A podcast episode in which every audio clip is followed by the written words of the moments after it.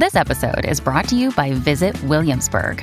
In Williamsburg, Virginia, there's never too much of a good thing. Whether you're a foodie, a golfer, a history buff, a shopaholic, an outdoor enthusiast, or a thrill seeker, you'll find what you came for here and more.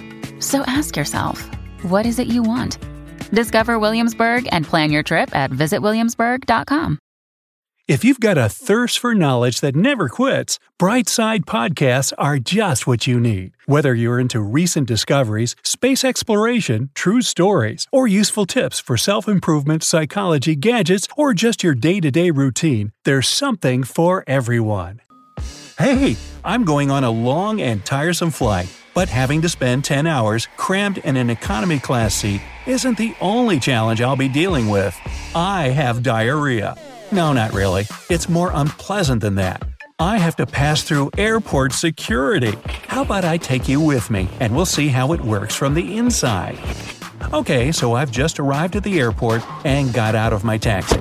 And now there are several types of airport security I'm going to go through. The first thing I see after I enter the terminal building is a metal detector that uses electromagnetism. You've probably passed hundreds of these in malls, theaters, or stadiums. It's the first and, actually, very basic level of a security check. The main purpose of this detector is to figure out whether I'm carrying anything dangerous made of metal, for example, a knife or a dagger. Well, I'll be honest with you, it always seemed like this metal detector thing works with the help of some magic. However, it turns out I was wrong. First time this year. The construction of this device is quite simple a coil and an alternating electric current generator. The alternating current creates a varying, that's important, magnetic field in the coil.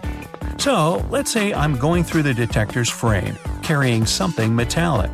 Thanks to the varying magnetic field, which surrounds this metal object inside the detector frame, it starts to produce electric currents of its own.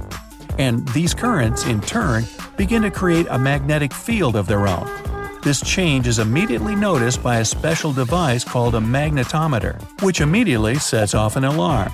After which I get stopped by a security agent who makes me remove my keys from my pocket. The line behind me is grumbling, but the next time I go through the metal detector, the alarm stays silent. Interestingly, the man behind me in line doesn't have to go through a metal detector. As far as I understood, he has a heart pacemaker, which has some metal parts. The strong magnetic field of the security check device can mess up the functioning of the implant.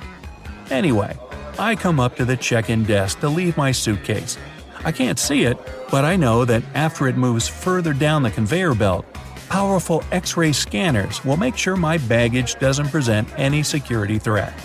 There are two types of security X ray scanners. One of them will examine my bags, while the other, situated at the security check, will scan my body. But since my suitcase can deal with the radiation a bit better than me, the intensity of these scanners is very different. Discover why critics are calling Kingdom of the Planet of the Apes the best film of the franchise. What a wonderful day! It's a jaw dropping spectacle that demands to be seen on the biggest screen possible. We need to go. Hang on. It is our time.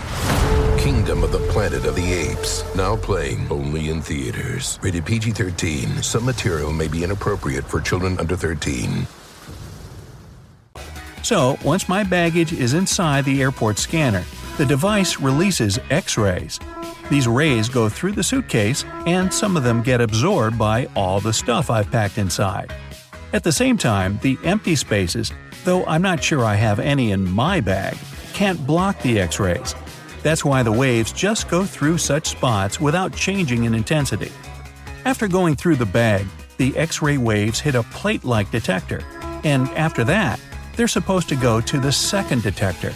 But the material located between the two detectors doesn't let the low energy waves through, and that's why only the high energy waves reach the second one. After that, the outputs from the two detectors get compared and a digital image appears. In this image, security agents can see the shapes of the things I've put in my bag. On top of that, different materials are shown in different shades. For example, metal and glass are darker, and food, clothes, and plastic are lighter. In any case, I've left my bag at the check in conveyor belt, and I'm now ready to go through a thorough security check myself. I'm going to be scanned with the help of x rays as well. But in this case, the intensity of the waves can't be measured. What's more, they don't go through my body, but get scattered over the surface. That's why this procedure is way less harmful than the one my suitcase has gone through. The X ray waves don't fully pass through my body, and therefore, I don't get that hefty portion of radiation. Also, I'm lucky enough to go through a millimeter wave scanner, and that's one more thing you should know about the human airport scanners. There are two types. Some scanners use millimeter wave technology, and others work with a backscatter X ray technology. A backscatter scanner needs to take two pics, one from the front and one from the back. As for a millimeter scanner, it produces just one 3D image. There's probably no need to say that millimeter wave scanners are safer than the other kind, since they emit less harmful radioactive energy. Finally, it's over. I'm done with all the security checks and screenings and can start the most awaited part of my journey the duty free hunt. But even though you and I know how airport security works now, I bet I can still surprise you. Here are several other unexpected facts about security at the airport. Cats present one of the biggest airport threats. And no, not the Andrew Lloyd Webber kind. There are few things the Transportation Security Administration dislikes more than an angry feline. The thing is that a dog probably believes that an agent who's patting it down is just some random human being giving it a good cuddle. But try doing it to a cat, and you might not get out of this ordeal with your hands unscathed. And if a rogue cat manages to get loose, it'll not only be extremely hard to catch, but it'll also cause a serious security breach if it hasn't been checked yet.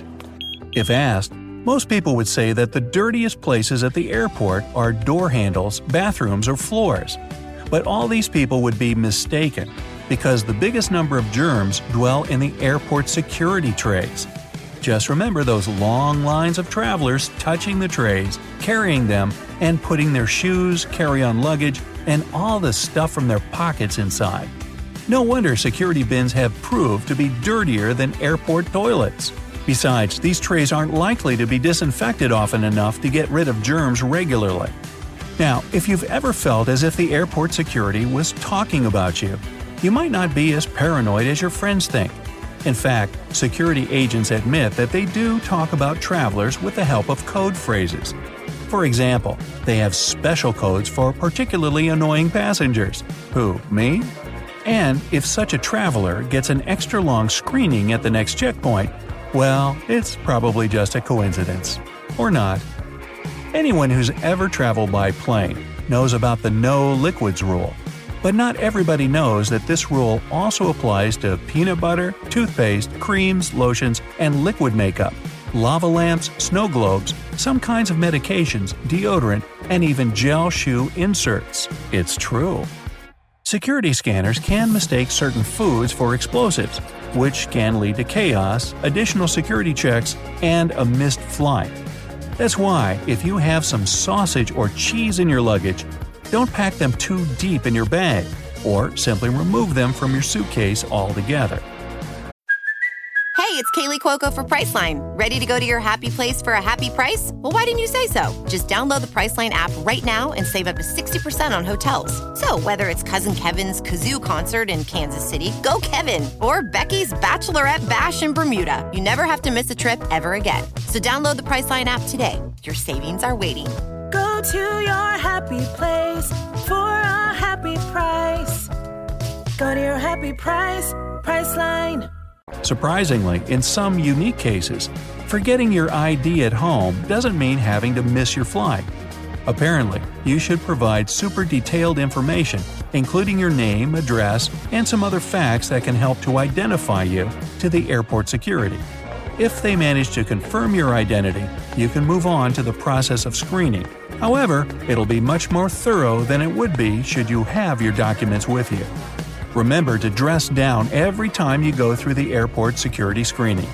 Most people don't realize they're wearing a lot of stuff that can set off the security scanner. Among the most common things are watches, hairbands, belts, metallic clothing decorations, and even bras. So try to wear simple clothes without an abundance of metallic buttons and choose to travel without accessories. And remember that before going through the scanner, you should take off your coat or jacket and any jewelry. And to the security guys, hey, I was just kidding around about the diarrhea thing. You're much more fun than that. So, no hard feelings? Guys? Guys? Oh boy.